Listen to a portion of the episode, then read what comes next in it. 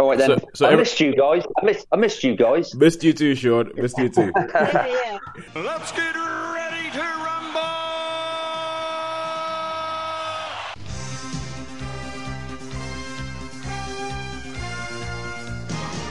Hello and welcome to Netflix versus Cinema, the podcast that asks you that question Netflix or cinema? Where are you going to spend your hard earned money? Which one are you going to put your weight behind? Which one are you going to put your votes with in this never ending war, seemingly never ending war?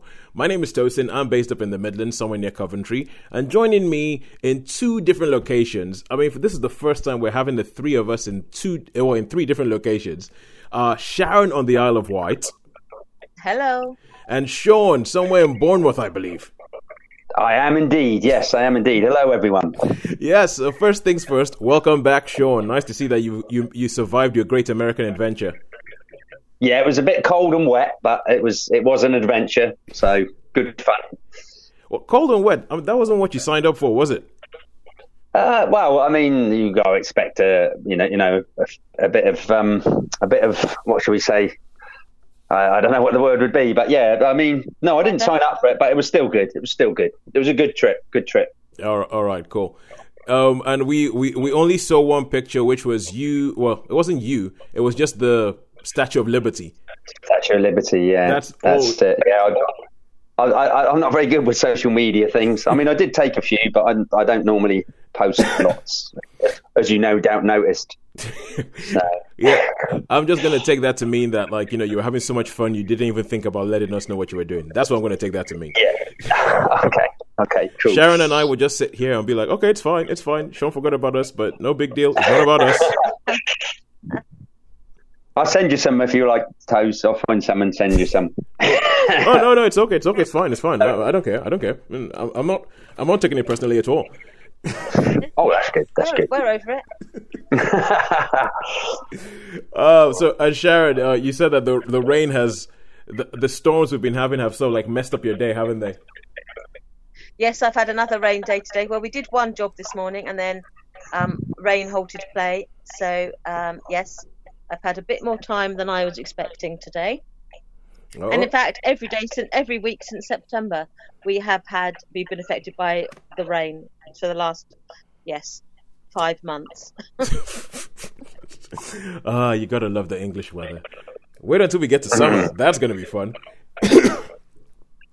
okay, so anyway, let's move on to films quickly because I think we have a bit of a backlog. Sean, you have been on a plane and you've been in America, so God knows what's been happening. Yeah, I've, I've, I've, I've, seen a few things. So um, yeah, I, I, I think we, you've reviewed them all already. But we, um, we reviewed quite a few, so let's go through the things that you've seen. So uh, first, Okay. first up, first up, okay, we're going to talk about Lighthouse, which um, Lighthouse. our London correspondent Holly, she she reviewed this a couple of weeks ago, and she called it the most baffling film she has ever seen. She's actually said that for her birthday this year, what she wants most of all is for somebody to come down, sit down, and explain this film to her. What did what did you think of this film? Um, Uh, well, it was it was quite intriguing, really. Um, I think it's a uh, uh, basically a movie about the madness that loneliness can cause. I mean, I know there's two of them, but I think you know being cooped up with uh, with um, I don't know, just just psychosis, would you say? Or uh, it's a really interesting movie because you don't really know yourself. You know, you think, wow, is it just one of these stories where it's all in the mind, or is it is there something more? Is there some some weird happenings? But uh, I thought it was really, really atmospheric, um, and I thought it was shot really well and interesting dialogue. Uh, but I do think it just I don't know. I, I don't really know what I really thought of this film. It was a bit odd. I sort of wanted it to finish and wondered where it was going, but I did think the acting was absolutely phenomenal. And Robert Pattinson, I mean, he's sort of gone from from strength to strength, really, hasn't he, since his Twilight? Yeah, since since his Twilight Twilight days. times.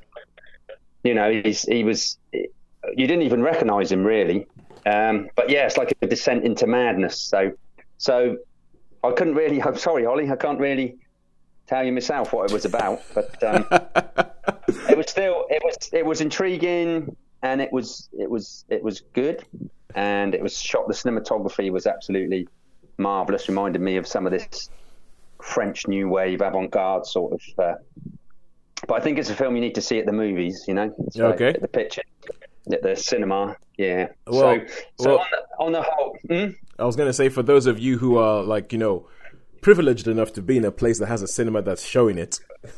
yeah, that's it exactly. Yeah, I mean it is. It's because it didn't it didn't come to the island at all, did it? Yeah, So- it's nowhere near I'm me. sure a lot of people, a lot of people were disappointed that it didn't didn't appear because I know there's a few people that wanted to see it. Well, I think actually it's coming to one of the smaller cinemas. It's coming to the Commodore. It's not coming to Cineworld, but Really? doing it in the week next week. I saw a little post from them. So yeah, I think they're going to show two showings in the week. So there won't be a weekend performance, but I think they are going to show it twice for this week. Anyway, two showings a day. Oh, that'd be interesting. Clever, clever, clever Commodore. Clever. Yeah, I expect, I expect they, I expect they I should imagine there'd be quite a few people that would probably take the trip to see that. Yeah, and it is quite good to sort of support our little independent cinemas as well. I know we sure. sort of, we go to the, the main chains, but you know the little indies are out there occasionally. So and there are film clubs. I think some of the film clubs are going to be showing it. So yeah, I think we might be able to catch it. Oh, Oh, good, cool. good stuff, good stuff. All right, so Sean, how, how many stars would you give the Lighthouse? Um, a, s- a- a really solid three, a really solid three. I thought, you know, it was. Um, I mean, yeah, it was had lots of lots of good points, but um, my I was sort of fidgeting a bit towards the end. So, so yeah, so it's, it's going to be a three. Okay, you'll be happy to know you and Holly bang on. You both concur. She gave it a three. So Oh wow, oh, that's good. okay, and um, you saw a beautiful day in the neighborhood, which Sharon saw ages ago. Like I've been banging on about how I saw Parasites about four months before everybody else did, and Sharon did Yeah. something very similar with a beautiful day in the neighborhood. You saw this last year. Yeah, last year, yeah, Yeah. Wow. And so, so and I really liked it. yeah, yeah, yeah. Oh, yeah. Um, oh, yeah. Well, for me, um, I wouldn't say I didn't like it, but it didn't. I mean, I know it's had loads and loads of fabulous reviews, and everybody seems to like it and all that, but I didn't. I mean, I normally like those quirky, weird films. Normally, they're right up my street, but for some reason, this didn't. Um, this didn't particularly hit, you know, ring a bell or hit any notes really for me. Yeah. I don't know why, because I mean, it should be pretty good. And and I found that Tom Hanks was actually, I know this is terrible, I'm going to be pilloried for this, was was actually getting on my nerves a little bit. Maybe he was too nice. Yeah, I know. I mean, what can- what what what can Sharon? What are you going to tell me about that? I'm not going to tell you anything. Oh, I- You're allowed to choose. you don't. yeah, yeah, no, no. So, um, yeah, so it wasn't. This wasn't a, a major jump in the. You know, wasn't. A, it was. So I'd, I'd give it a three star. This one. I'd give it Okay, a three star. okay. Really, there's not much more I can say about that one. All right, okay, and now when we go from those and we go into the films that you saw that were that you said you saw on my recommendation. On your recommendations, yes. So this Queen was- and Slim.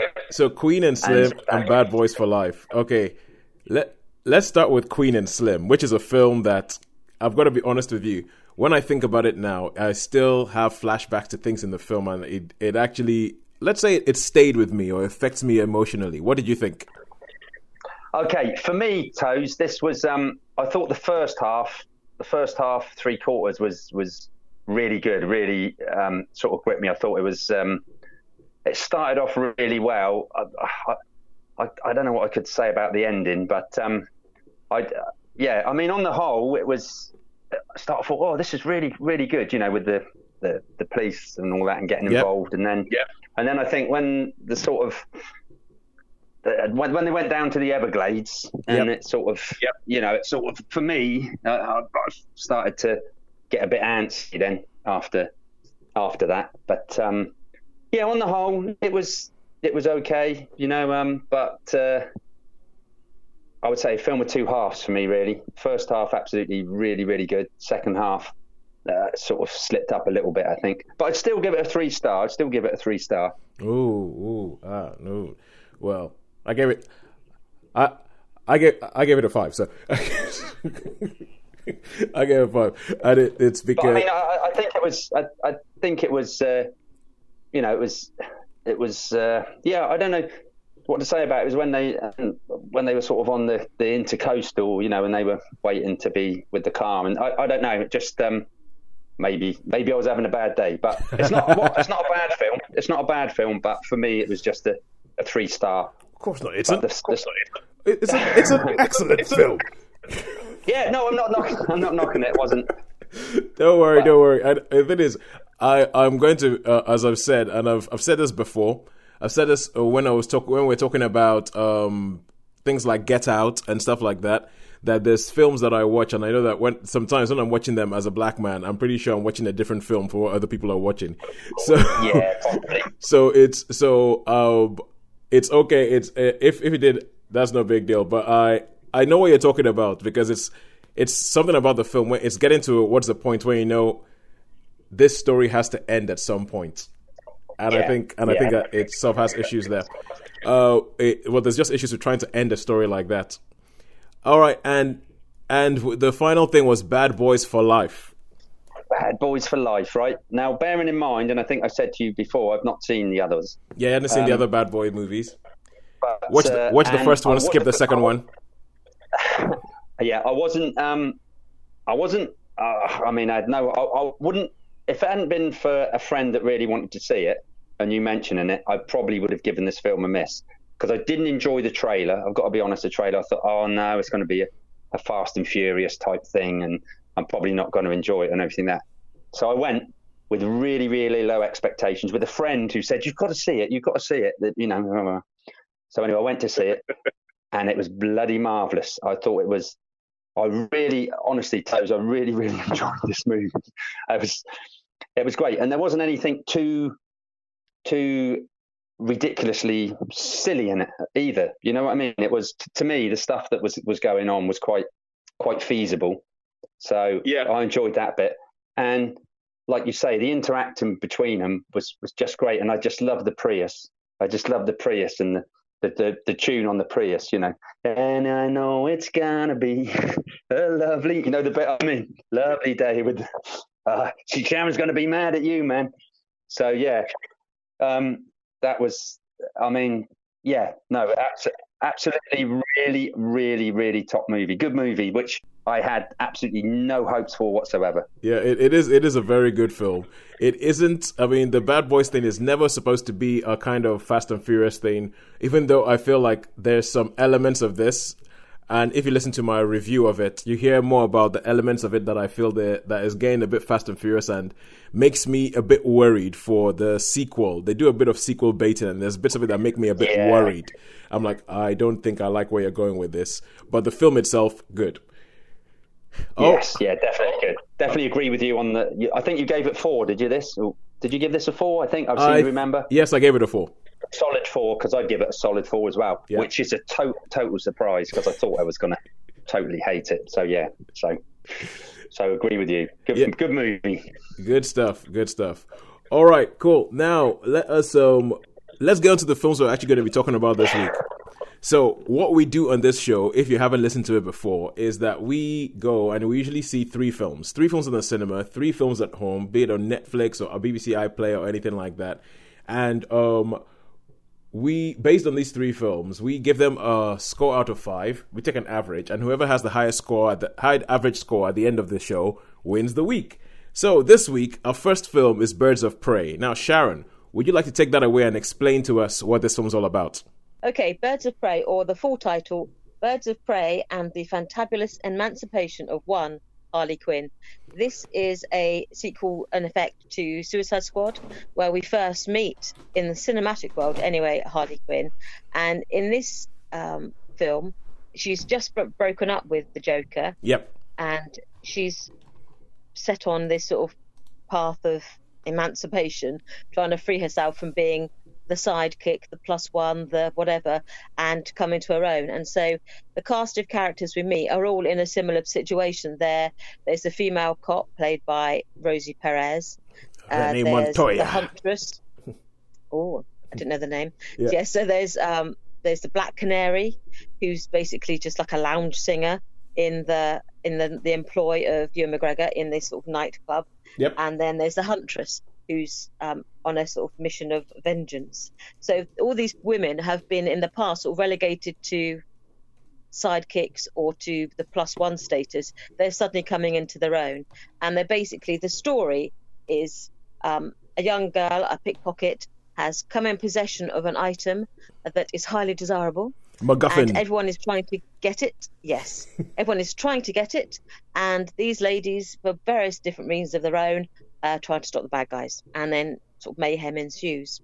So I think the story itself is probably that's it. there's this thing, and then there's this other thing, but it's basically this this sort of this sort of strange marriage between these these four women and the, and this younger girl, uh, and how they sort of basically wreak havoc through the streets of. Is, are they, is it set in Gotham City? it's set, it's set in Gotham, yeah, yeah, because the the Yeah, so they're just. yeah, so carry on.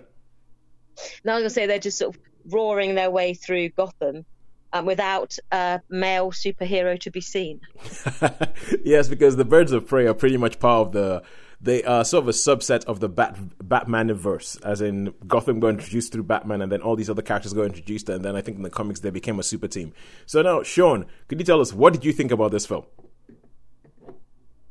Yes, I can tell you what I thought about this film. Um, I, I mean, I, a lot of people didn't like Suicide Squad. I really liked Suicide Squad. Harley Quinn was obviously the best. So I think from this film, I was I was I was really looking forward to this film. You know, as I wasn't looking to bad, but this one, I was really really looking forward to this film, and it didn't really. I don't know. I don't know. I couldn't. I couldn't really get into it. You know, I wish they'd have done like Gotham Sirens, where they'd had, you know, maybe Cat Catwoman and and Poison Ivy and those, rather than these other characters, because the Huntress didn't really impress me to that degree, and I wasn't keen on the the, the cop lady. Um, so yeah, I'm, I'm I'm sorry to say, Toes, that uh, it didn't really, it didn't didn't have that oomph that Suicide Squad. I didn't enjoy it as much as Suicide You- Squad. You are not you are not having a good week. You're not having a good. I know, I know. No, Bad Boys was good. Bad Boys was good. Okay, Bad Boys was a surprise. okay, Yeah. okay, Sharon, Sharon. Um, so yeah, Sharon, what did you think? Sean, okay, good, good. So, Sharon, what did you think? Yeah, I, I can understand what uh, Sean meant. I mean, it took me a little while to get into it because it is the only word I can use to describe it. Really, is anarchic. It is completely anarchic at the beginning, and Harley Quinn is uh, really annoying.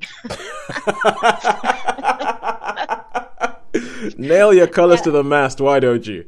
yeah, so I, so if it's all about her, it's like this is. Oh, when I sat there, I thought, oh, oh, I'm not going to love this. But then I did actually warm to it. I didn't necessarily warm to her particularly, but I did warm to the way the narrative, and I warmed to the style of it.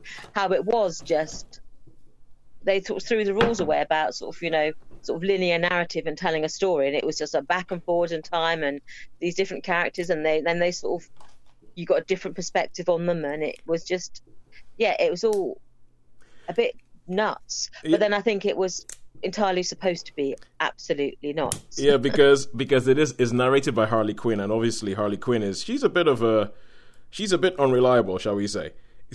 Though- Yeah, even the though- unreliable narrator. Yes. Yeah, she's a unreliable narrator. Even though I feel like the the film does do the film does kind of like you know make her into some sort of massive action hero, because um which which is which is pretty cool because obviously this is a film that's being made and it's a whole all female superhero team and that is let's say that the film wears that on its sleeve quite quite obviously. Like yeah it's it's all female superhero Yeah. team.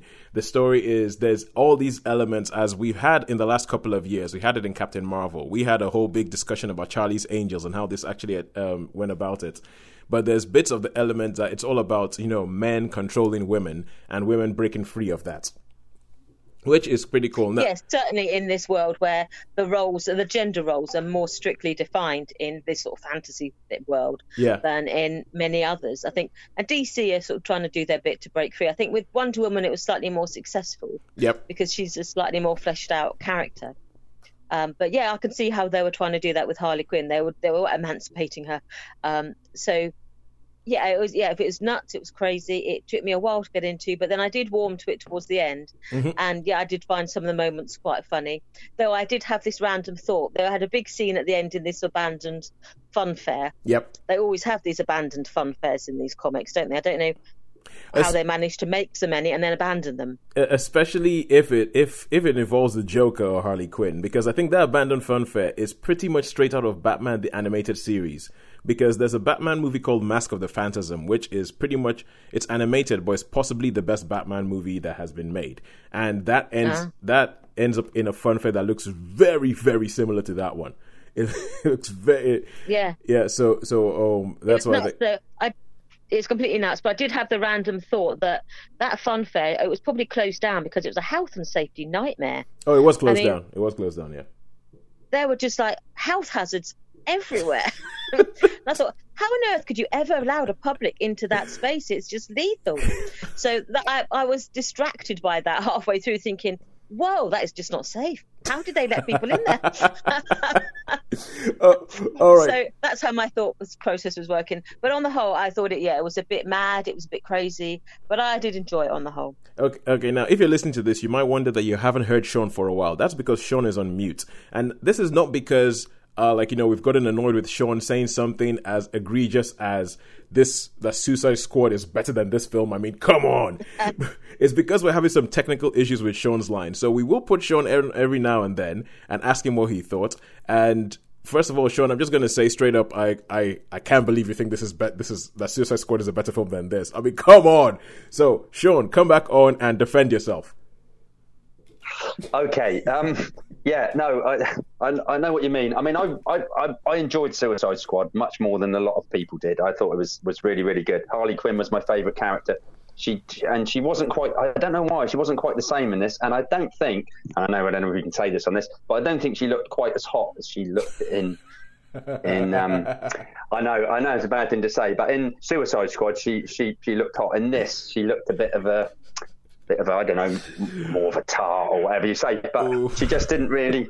So, um, you know, I'm not saying she wasn't in Suicide Squad, but I, I thought she was mu- much more subtle in Suicide Squad. This was a bit, um, I don't know, this was a little bit, this was not quite, um, I don't know, it just, it just didn't grab me, you know. I think maybe perhaps it's one of those ones where you're really, really looking forward to something for a long time. You know, you're looking forward to come out, you see, and then you know, it's, it's a bit of a letdown. Do you know what I mean? So perhaps that had something to do with it, but it certainly didn't. I didn't think it was a, a good movie by any stretch of the imagination. All right, cool. You go back on mute. All right, cool. Back on mute with you. Okay, hang on, I'll go back on mute. Okay, to talk to you guys in a bit. in a bit, in a bit. All right, cool. Uh, th- this is unfortunate because we can't really have like you know one of our arguments because I totally don't. Well, I think I think part of the part of the thing here is like, so okay, Harley Quinn in Suicide Squad, she had those hot pants on, and Margot Robbie has gone on record saying that she did not like that costume, and she is, and because as Sean said, uh, Harley Quinn was one of the few real successes of Suicide Squad. Margot Robbie has had a lot more power because she's actually a producer on this film, so she has a lot more power on, on to say what goes. And quite frankly, I'm quite happy about that. And I think that the lack of the hot pants and all that kind of stuff is a definite, definite, deliberate move to say, no, this is what this is going to be. It's going to be about women being powerful and not about women standing there being sexy. Which I think is, uh, which quite frankly, I said I'm all for. I quite like some of the fighters when they fight, and there's a scene. In, I mean, if you remember in Black Panther, there's a scene in Black Panther where Okoye, who is um, like uh, T'Challa's uh, bodyguard, pretty much, they're fighting in this uh, casino in Korea, and she is wearing a wig, and she takes the wig off and uses it as a fighting move and throws the wig in somebody's face, and that was a move that I was kind of like yes! Because it's uh, the, there's there's a whole thing about black women and wearing wigs and wearing wigs that have like long straight hair because they're trying to be like white women because that's been the standard of beauty that they've been presented with and told this is what it means to be beautiful for years, and that was like a little moment in Black Panther that I don't think I don't think many people who were black would have picked up on. And I feel like there's a similar moment in Birds of Prey in a fight where Black Canary is fighting and her hair is going in her face. And then Harley Quinn comes up and goes, head tie? And gives her a head tie that she ties her hair up and keeps Yeah. fighting. And I loved that moment. I was like, ah, I get it. I get it. I never had long hair. I never had to do that, but I see what you're doing there. I see you, sister. but Yeah, so, I thought that I must. I did enjoy that move as well. When you see her flicking her hair about, it's like, yeah, just tie that back. Yeah. Yes. So so yeah i think i think towards the end the film gets a little bit it gets a little bit sort of like oh action movie. It's more of an to be honest with you, I think it's I feel it's more of an action movie than it is a superhero movie. Um, Yes, Yeah, it's, yeah. it's a lot more of an action movie than it is a superhero movie, and it in and they do try and go, oh, we're DC, we're dark, we're gonna swear and f and blind all over the place, and and there's no hiding the fact that we're killing people, we're killing people in sometimes quite gory ways. Um, so and I have to say, I love seeing Rosie Perez on screen. I think she should be in more stuff because I love Rosie Perez, and the woman she is aging really, really, really slowly. Because I look, I look at her in this one, I'm thinking she doesn't look that different to what she looked like in White Man Can't Jump. Uh, but, uh, but all in all, I would give it a three. I'm not sure, Sharon. What would you give it? I'd give it a three two. Yeah, I would go. That three I think is a reasonable score for it. Sean? Okay, I'm back there now. Yes, m- the misogynist, misogynist beast that I. I was, I was chuckling.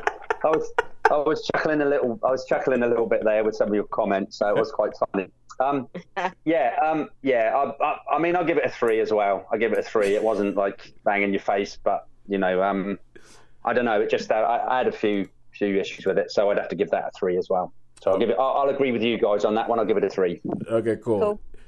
Yeah, okay, I, I hope. Okay, anyway, now we are going to go from there. We're going to go to Netflix.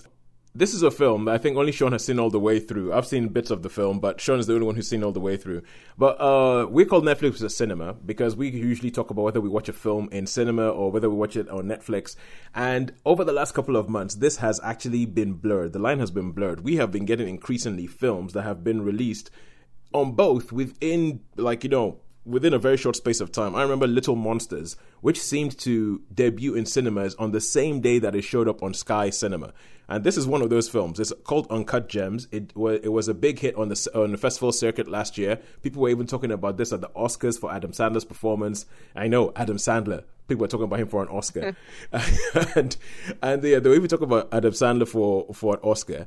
Then he won uh, the Best Actor award at the Independent Spirit Awards just before the Oscars. He gave quite a funny speech where he s- he spoke about the fact that he wasn't nominated for an Oscar, and um, yeah, and this film he plays a character called Howard Ratner, who is a Jewish New York jeweler, and it shows up that he has all these um, he has all these people who he because he's also a compulsive gambler and he uh, he has all these people around New York who he owes money to and he finds this opal in a mine in Ethiopia which he thinks this is it this is going to be my big score this is what's going to solve all of my problems. And it's just one of those films where things keep going wrong because he keeps making decisions that you just keep thinking, oh, dude, why are you doing that? That is such a bad idea. If you have this and if this is your way out, why would you do that? Oh, come on, what's wrong with you? But I think it's the genius of the performances and the genius of the direction and everything that he is always believable. Like you always believe that this guy would actually do that because he's just a bit of a compulsive guy. Now, so Sean, I've wound you up and now I'm going to let you go. Tell us what you thought about this. Okay, so yeah, my thoughts on this film. Um, yeah, it was it's really interesting. I mean, probably the only reason I watched it is because there was all that furore about it, you know, go, doing the circuits and that. And I thought, oh, I'd like to see Uncut Gems because Adam Sandler, I think, his, some of his films are a bit hit and miss, you know. Yep. Um, so, um, but yeah, no, I thought it was I thought it was a, a sterling performance by him. Totally different, totally out of character. Um, and well, what can we say? Uh, You know, it was, it was quite. The action was quite good. Um, I like I like the idea of him not getting the gem back. You know, when he and it's like oh, so he's got all this stuff. And and you know, the auction was a terrific. The auction was a terrific scene. Did you get up that far? I Did you get to the auction? um, just before the Um, auction. Just before the auction. just before the auction. Okay, well that's that's that's, that's a really really good scene. So there's lots of um, yeah, no, there's lots lots of things in this that I, I really enjoyed, and uh, yeah, in, interesting ending as well. Um, so Ooh. uh, okay, no, it'll spo- be no spoilers. yeah, I know. I'm not, no, I'm not spoiling it. I'm just saying that to get you to watch it so you can actually uh, give me your thoughts on it. So, I mean, I'm assuming you think it's pretty good so far from what you've seen. Uh, um, but uh, yeah, no, uh, uh, a really good movie, well acted, some interesting characters there. And I know it seems over the top and he's loud and he's brash and all that, but you could imagine the characters being like that. You know, it was there were characters in it. You know, and some of the people that he owes money to and stuff. And so yeah, on the whole, I thought it was a really, really good movie. I really, really enjoyed it. So and and as I say, you know, the ending's going to be so interesting for you, Toast. Uh, so yeah, but I mean, was that was that a real basketball player? Kevin Garnett, yeah, he's a real Garnett, person. but- Yeah. a real person. But Yeah, Yeah. yeah. So, so I mean, yeah, I mean that was quite, that was quite quite quite fun. That, but oh, yeah, I mean, yeah, no, it was. Uh, so it was. I mean, it, it was a sort of. It was serious but comedic as well, wasn't it? But I mean, um, Yeah. as in situ- Yeah. situation comedic, I guess. So, Yeah. so yeah, my my thoughts on it really, I really, really enjoyed this this film, um, and I would recommend it to people. I don't know about Sharon. This is, I think there's a bit of swearing and stuff in it, but uh, How many stars would you give it? um, I'm going to give this a four. I uh okay, from what Sean said, Sean's right. Yeah, uh, from what I've watched so far, it is actually really, really interesting. I think um, Adam Sandler's performance that I've seen so far, because I'm obviously I haven't seen the whole film yet, so I am a bit reticent to sort of like go, oh yeah, this, that, and the other. But I just think that it's really, really well edit. Uh, it's really well filmed, edited, directed, and it sh- shows you this sort of like bit where all these world collides, where you have all these sort of people who provide the gems, which are well, the, the film actually starts off in Ethiopia, and it shows, uh, for me, from my whole sort of, you know how we all have uh, the hills that we will die on, and we all have the things that we of like try and champion. And for me, the representation of black people, especially Africans, on screen, and I actually quite like the beginning scene that's set in Ethiopia because it has like this whole bit where they're talking about.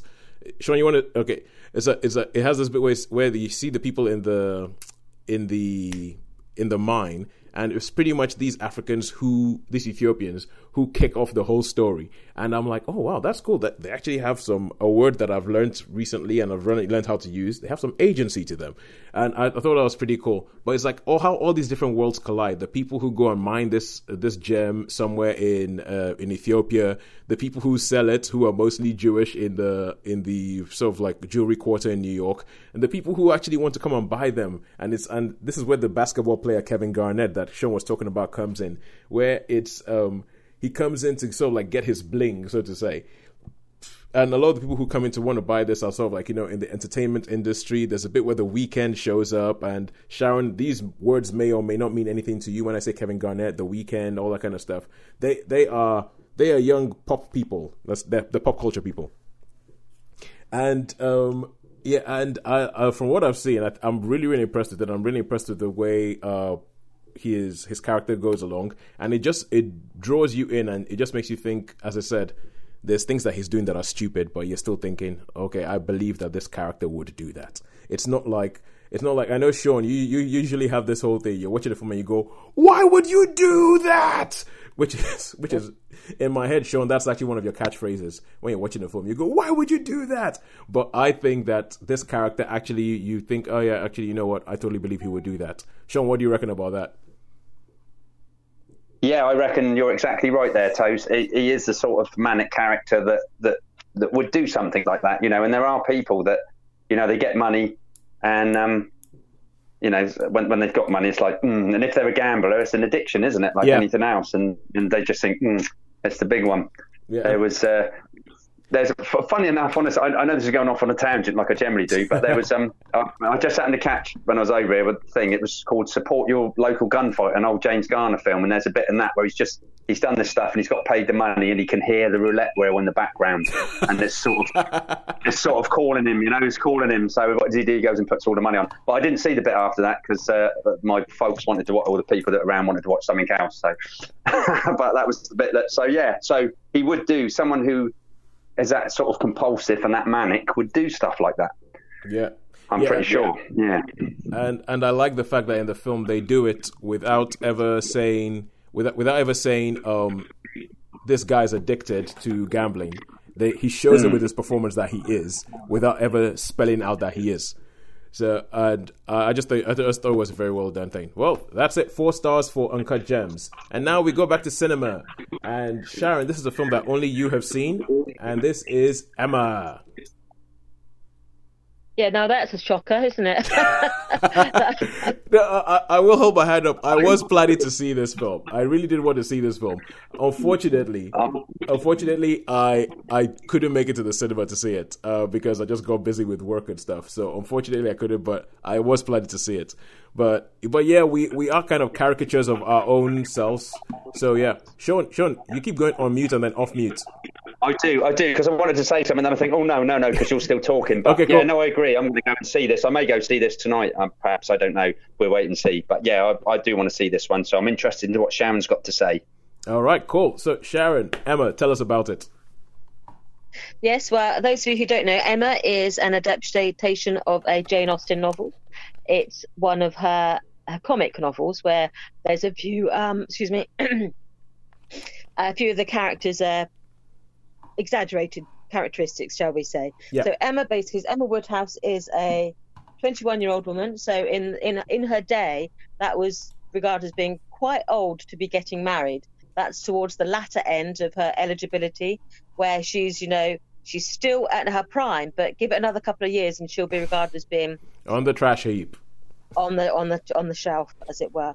So, but she's sort of, you know, she's got a, she's wealthy, she's independent, and she's been very, very much indulged by her father. And because she's had no responsibilities, um, she's started she meddles, and her governess has successfully married her neighbour. And so she thinks she's an expert matchmaker. So she then proceeds to try to make matches um, amongst her acquaintance with um, shall we say, uh, some unforeseen consequences that she hadn't really prepared herself for. Is- and then you is it- this.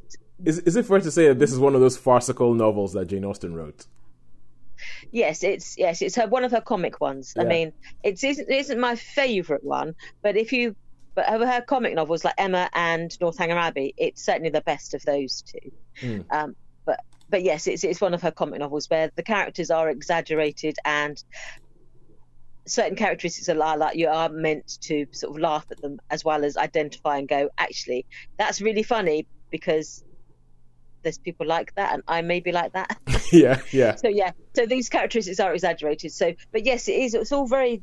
I know there's people use these words um, for Jane Austen adaptations, but I thought it was charmingly done. Yeah. Now we don't tend to describe other films as charming unless they are period films, but I actually really liked the way they'd adapted it. My friend didn't like it as much because she thought it was too comic. They they'd made it too funny. Oh yeah. Whereas, so she said, you know, I didn't. She wanted it to be a bit less, more subtle, but I don't think people get subtlety in in cinema so much. So I think I can understand why they they, they were a bit heavier on the on the comic With this one. Okay, so we uh, a couple of weeks back we spoke about David Copperfield. So David Copperfield Yes. has just been recently. So Dickens has been at um, a, son, a story that has been adapted many many times over. He's come back. We spoke about Little Women. Same thing has been adapted many times. They've made a new version of it, and now Yeah. Emma is um last time it was that it was adapted for the cinema as Emma was Gwyneth Paltrow in the 90s, and everybody always talks about Clueless and talks about how Clueless with Alicia Silverstone is essentially it's an update. It's it's this it's Emma but updated.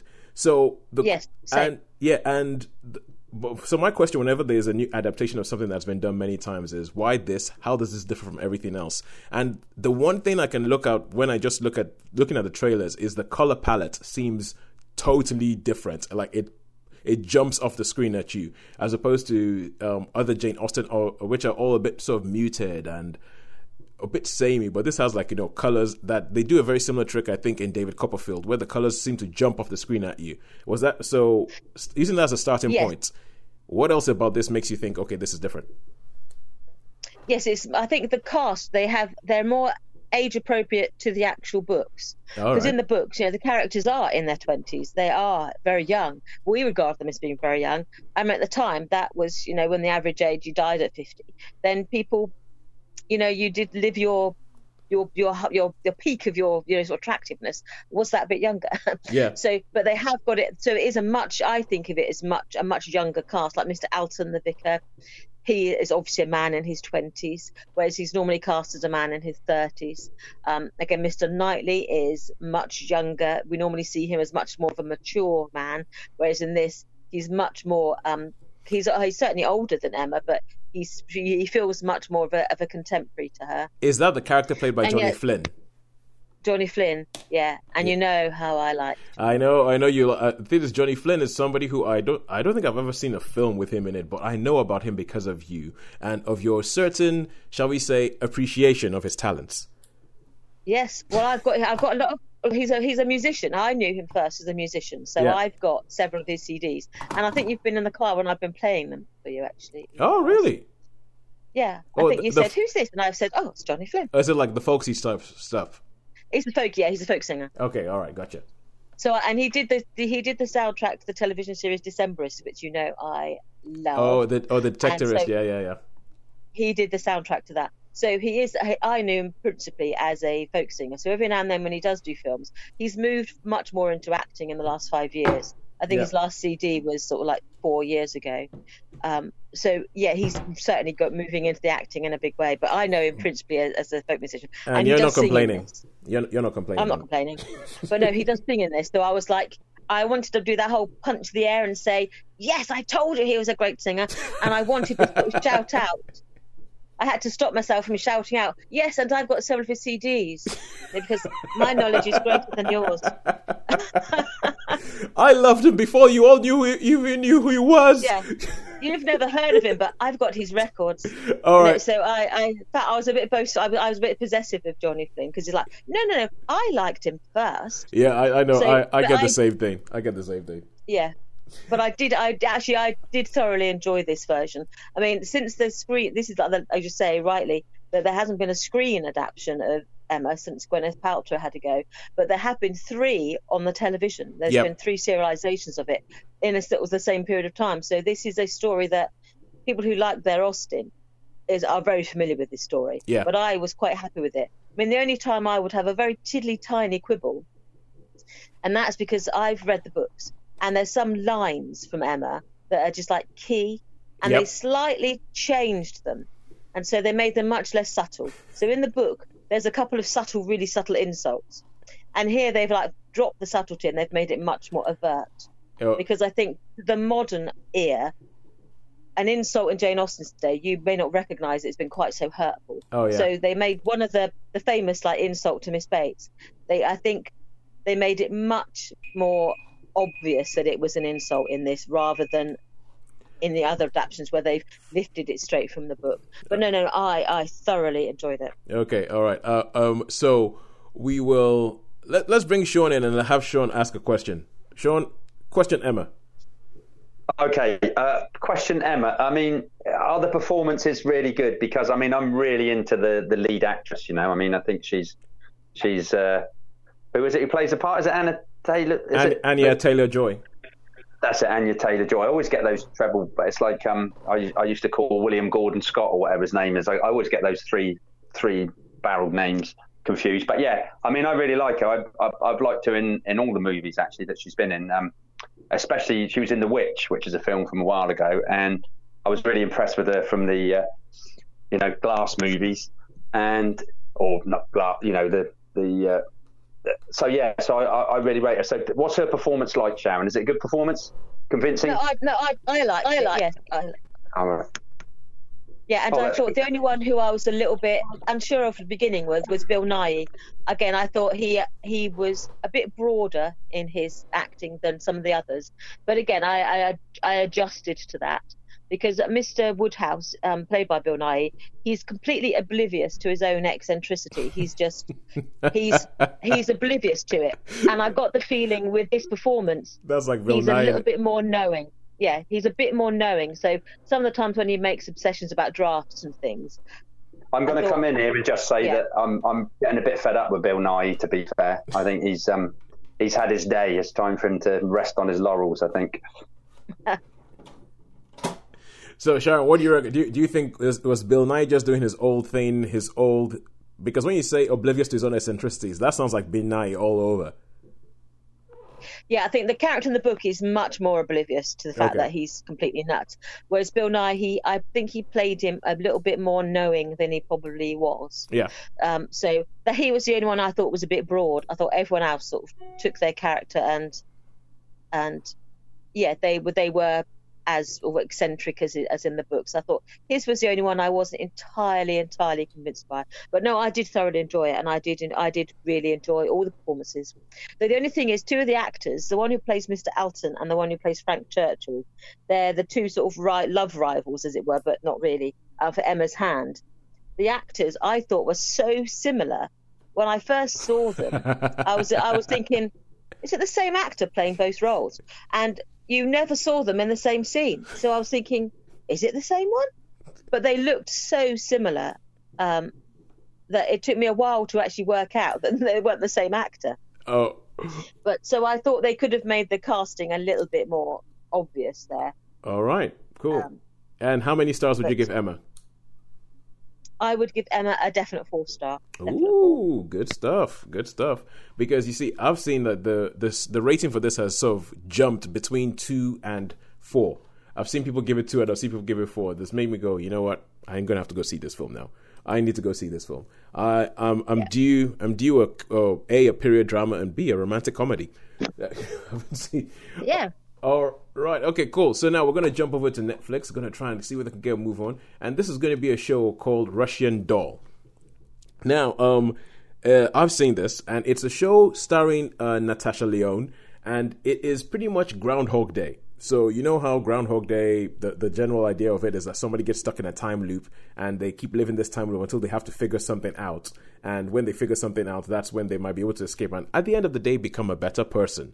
So Natasha Lyonne plays a character whose name I cannot remember, um, who is uh, she's at her 35th birthday party and she's quite an acerbic character because when you get Natasha Lyonne to play a character, how can she be anything but acerbic? So like acerbic, snarky, so like a bit of a smart ass, and um, and the she she does all these they meet all these different people. She leaves her own birthday party early because she's having issues about the fact that she's turning 35 which is the age at which her mom died. And she's, she's thinking like you know if she uh, no i think her mom died before she got to 35 so she feels like when she's got to 35 she's like okay cool. I don't know what i'm going to do with my life now i've, I've outlived my mom and so there's a whole bunch of stuff that goes on. And you get introduced to all these different characters that she bumps into in this party. Then the next morning she dies. She she dies and then when she Oh. died yeah she dies and then she wakes up immediately back at her 35th birthday party in the living room listening to the same song that she heard um that, that she was hearing at that time. And she's like what happened? And so the first time it happens she's like what what's going on? And she just feels this sense of deja vu but then she dies. And then she wakes up and she's like oh my god something is going on. And then she starts realizing more and more that okay there's some i am definitely reliving the same night over and over again. And she's trying to and then she starts trying to figure out what it is. And she says like maybe this is trying to make me a better person. Maybe it's like a spiritual thing. Maybe it's like you know a scientific quantum thing that she's she starts going into it and it becomes almost a treatise on the time loop comedy as well as being a time loop comedy itself if you get what i mean. Yeah.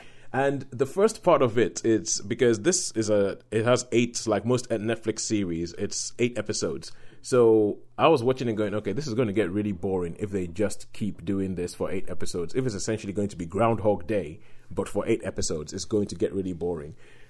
But they keep throwing wrinkles at it and they throw different things in there. And there's one particular episode that ends in a way that makes you go, oh, oh, this is different. Oh, what's going on here then? And they, I, I think it's a worthy addition to the time loop thing. It apparently is. I think they're coming up for the second season. I don't know where they're going to go with it. I think it might be a bad idea, but um, but it's the way it sort of carries on and it goes on. And when it when it comes to the whole, you know the you know the you know even though Bill Murray is quite uh, what's the word? What, what word do we use to to describe Bill Murray? Um, Uh, quirky. quirk, quirky, deadpan. Um, uh, nah, I can't remember. No, I don't know what I'm looking for. But essentially, you wouldn't you you wouldn't see you wouldn't you wouldn't associate the word sweet with him. And but there's something about this, and, and so whenever you have this time loop comedies, there's always something sort of sweet about it that ends up with the the protagonist ending up like realizing something about their lives and sweet, but they managed to come up with something that's very sort of like acerbic, very, very New York, very, very like you know today's time as opposed to the 90s with Groundhog Day, but also is also quite sweet at the same time. So, Sean, any questions about this? Um, I mean, the thing is, with with these series, if they become very samey, um, I mean, I found that with Peaky Blinders. I know Sharon loves Peaky Blinders, but I just found each each series was it was the same sort of thing over and over again. So I could find myself. I mean, there was another film I think it's called Happy Death Day or something, which is in a in a similar vein. So, uh, I mean, I, am not really a big fan of these these these. Uh, although Groundhog Day was was okay, but I could only I don't think I'd really worry about seeing it again. so I don't know if that's a, whatever they would call it, like a, oh yeah, okay. you know. Okay. Would you like to? Would you like to? Would you? Would you like to visit the same day again? I mean, it would be interesting, wouldn't it, if you could wake up and think, oh, do you know what? I'm going to do this different this way. But then, I think it would become a bit mundane. So, so yeah, it's probably not one that I would, I would, uh, I would probably watch. So, I mean, I don't know what your star rating is. I'm going to go on mute again so you can you can talk. okay. yeah. Okay, Sharon, what do you? Uh, oh, okay, first of all, I'll say no. I would not like to live the same day again. Uh, number two, I agree with you. When it gets a bit samey, it's not bad, and I think that this show manages to avoid becoming samey, which I'm actually really, really impressed with. Sharon, any questions? Oh. No, I mean I really liked Groundhog Day, so it's the premise itself is they're trying to get something right and just keep going until you get it right, and then that there's an appeal to that. I think I wouldn't like to do it myself. yeah, yeah. That, that, no, it sounds intriguing. It sounds like an interesting uh, premise, anyway. It is. It is interesting, and I was worried that it was just going to be something we'd seen before, but they managed to throw enough wrinkles at it to make it to make this worthwhile. Because my whole thing when I was, was like, "Is this going to be worthwhile?" I saw the trailer and I thought, "I don't think it's going to be worthwhile." They managed to make yeah. it that. All right, cool. Time's up. We shall move on. So we're going back to cinema, and Sean, we're going to bring you off mute, and you're going to talk about Underwater. And I know nothing about this film apart from a poster that seems to have Kristen Stewart on it. Yeah. Uh, yes. Okay. Underwater. Um, now, what can I say? I'll, I'll, give you a brief synopsis, really, and, and then I'll tell you my thoughts. So it's basically the Marianas Trench. Um, they're drilling. You know, it's the lowest lowest part of the, the, the ocean. So or the you know deepest ocean in there. And then you've got Kirsten Stewart. It's funny we were saying about Robert Pattinson in Lighthouse. She's, I think Kirsten Stewart. She, they're trying some interesting roles, aren't they, since their Twilight days? Because I mean that's what everybody sort of knows them for. So, and I think I think she's been doing a good job. Um, so anyway, it's this drilling company, and they're, they're obviously drilling into Mariana's Trench. Um, and then you, you, you get all this information at the start of the film and then you it cuts to sort of uh, Kristen Stewart, and she's uh, she's like cleaning her teeth, and then there's this massive earthquake thing, and you wonder what's going on, and, and there's all sort of chaos reigns supreme, and people are trying to be saved, and it turns into like you know they need to basically get from they need to get out of where they are because it's all cracking, and the only way they can get out is to go deeper to this other like the, the the drill head, if you like, where they're they're doing all the. So it's basically it's basically aliens, uh, alien underwater, really. You see, that's um, that's what I was wondering that's, about. That's it's basically yeah. So you've got a, a little group of people. So Kirsten, Kristen, she's um, or Nora, as she's known in the film, and she, you know, she picks up a few people along the way, and there's a captain, and so there's this little group that have, that are going on this adventure basically, um, and they find you know little underwater aliens, I guess you'd call them, or or krakens or whatever they are. There's there's obviously a little one, and it's like, goodness me, what would happen if there was a big one? So obviously you know that there's there's got to be a big one. Um, so yeah, and it, so basically that's that's that's the premise of the film. It's, it's you know group of people trying to get away, trying to sort of save themselves, having lots of mishaps on the way, and self-sacrifice and you know all that sort of all the there's nothing new in this, and it is as I say, it's it's basically I think almost shot for shot um, from Alien. You know, it's the same same idea, but just underwater, and instead of the spacesuits, they've got you know diving suits, which you know they're, they're down in intense pressures. But it's quite to, to, to be fair, it's quite um, what should we say? It's quite uh, you know, it would be quite gripping um, I, I didn't think it was particularly bad film. Um, it had, had good moments of tension, um, but it was just really, really it, it was nothing new. It was nothing new. So you All know, I can't really say. If you've seen Aliens, if you see, sorry, if you've seen Alien, then it is is more or less. Well, it's more or less Alien, Alien underwater. So that's about all we can really say about that. How many You stars? know, almost, almost. stars? Um, I'm gonna have to give this a three star. I'm afraid. Okay. Um, could you could you go on mute for a second? I just want to say some stuff. Oh, oh, and we've lost Sean. But- so apparently, so Sean Sean uh, just gave us what he thought about um, underwater, and I think that was it. And he's just right. disappeared. his his um his re- okay. He, I think he might be back. Oh, good lord, this is crazy. Remind us, Sharon, that maybe doing this thing in three locations might not be the best idea in the future. but um, it's funny because everything that Sean said, I kind of looked at the poster and thought, and thought exactly that. I looked at the poster and thought, yeah, that looks like they're going to try and do some sort of like alien monster movie, but underwater. It looks like I, I, I was looking and going that this is going to be derivative. I don't think it's going to be any different from The Abyss. I don't think it's going to be any different from Alien or anything like that. And so what Sean just said, it's like, well, that was kind of exactly what I expected. I don't know about you. Yes, I hadn't really made, formed any opinions about this. To be honest with you, I've only seen half of a trailer. I don't think I've even seen the whole trailer, and I didn't quite know. I couldn't work out what it was about from the little bit I saw. So, actually, I mean, I'm more interested in seeing it now because I thought, oh, okay, I wouldn't mind seeing that. I like my underwater, you know, peril at sea, Oh, okay. So you- you're a genre girl, that are sort you? of thing. Yeah, I quite like my um, creature features and aliens in a hostile environment. Hey, I'm up for that. So I would probably, I'm probably more likely to see it now that I know a little bit more about it. All right, and and So I might check that one out. so, uh, Sean, just just to check, uh, you you did say um, Hello? Yeah, Sean, just to check, you said you would give this what three stars? Three stars, yeah. Okay. Three stars. As I say, I you know it's not a bad movie. The tension's there, but it's it's there's nothing new, nothing new to no, nothing new to give it that extra extra star, if you like. All right, cool, good stuff. Right, so that's three stars for Underwater, and well done to Kristen Stewart for being able to break away from the shackles of Bella Swan. Now we go back to Netflix for our final, final thing of this technologically challenged version of this of this podcast. And so we go back to Sharon. Sean, please go back on mute. And Sharon, you have seen something on Netflix called um, Ragnarok. Ragnarok, yes. Yes. This is a Norwegian uh, six part drama on Netflix. And it is about basically a woman with her two teenage sons returns to her hometown, a, a fictional town called Ebba, I think, in the in the Norwegian. and and it's Edda, sorry, and it's and as they get back, um, strange things start to happen. Uh, there's an environmental sort of catastrophe going where the fjords are rising and the glaciers are melting, and sort of strange things are happening in, in, because of that.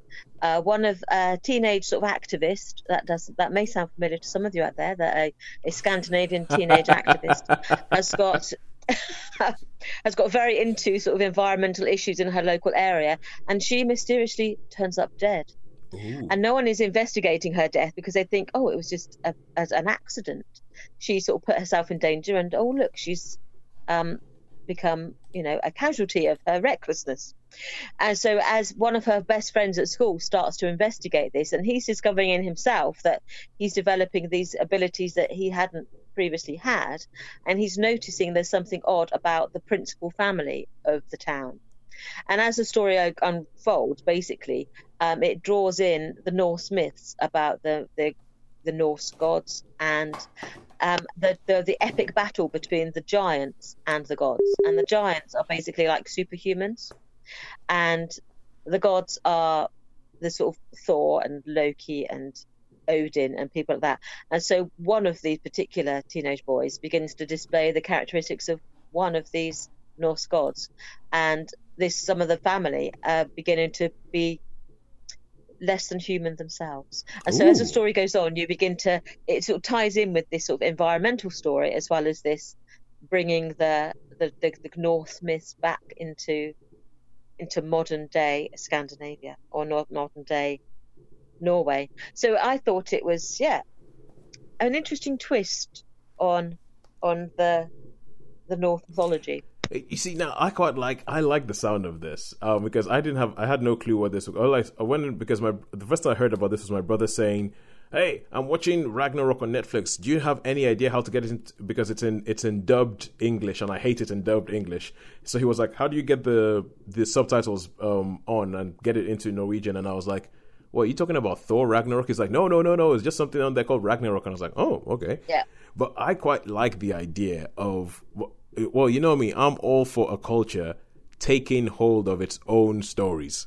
And so Yes. and so for ages like you know whenever you hear about any of the of Odin or Thor or anything like that it's either an American take on it or a British take on it and I think it's about time you actually have have a Norse take on it because they came up with it in the first place so Yeah, it's their culture, it's their history. Yeah, yeah yeah. So they are like definitely reclaiming it, and they're sort of like young, sort of Norwegian teenager, yeah, embracing his heritage. So I thought, yeah, I, I really enjoyed it. I used to love a program called The Almighty Johnsons, which was on a few years ago now. Oh, yeah, and that yeah. was a, a New Zealand drama where they were basically reincarnated. They were like the Norse gods reincarnated in New Zealand, and so that had the whole culture clash between modern day Kiwis and you know, sort of the Norse gods, and that was very funny and really bizarre. But I really liked that. So this was again sort of like taking it back to the source, taking it back to the north. You know, the sort of where they do have these long, long winters and the the, the ice and the snow, and Yeah. is, that is a character of their lives, the weather and the environment. And so to see how they can tie in with our modern angst about the environment and about the, the impact that humanity has, and sort of dropping these old gods in it, thinking, okay, what would the Norse gods make of all this um, going on in their their backyard? I like I like the So sound yeah, of it a lot was, I thought it was interesting. Yeah, Uh, but I had a thing. I had a weird thing with my um, Netflix though. I had to keep changing the subtitle settings because it would describe everything on the subtitles. It'd be like, "This is so and so talking," and then it'd be like, "Oh, a tree rustling." It's like, yeah, I don't need everything described. Just tell me what they're saying. So I had to go in and reset it. Every single episode, I had to go in and reset just the subtitles, please, not the full description. But it'd be like, say, oh, ominous music. And it's like, I know, I can hear the ominous music. And it'd be like, say, oh, this is whispering. It's like, I, I can hear him. So I got rid. I, uh, it took me a while to work out how to change the subtitles. So I think if your brother had that issue, it's probably the fact that the people who set this actual the standard for these programs were a bit were a bit nuts. I think they thought we. call it as you see it Sharon call it as you see Yeah. it So I, I, I, every single episode, I had to go in and rechange it. So Oh. I think there probably were issues with how they actually set it up to just autoplay on Netflix. All right. uh, So, Sean, what did you think of? So, Sean, what do you think about the sound of that? Um, yeah, it sounds really intriguing and really interesting. Um, it's, uh, I, I mean, I think with the Norse gods, same with the Greek gods and all that. There's always something, you know, something interesting to do with them. I don't know what it is. Why? Maybe it's just part of our culture that, that you know, it's those ancient, ancient times. You know, we we like, we like all that mystery and, and godlike stuff. So yeah, so it, it does sound intriguing. How many how many um, episodes are there? Uh, six. Six episodes. Oh, oh, right, okay. And does it does it conclude, or do you think there would be more to come? It's the way it ends was Does set it- up as if it's going to be another series. I think.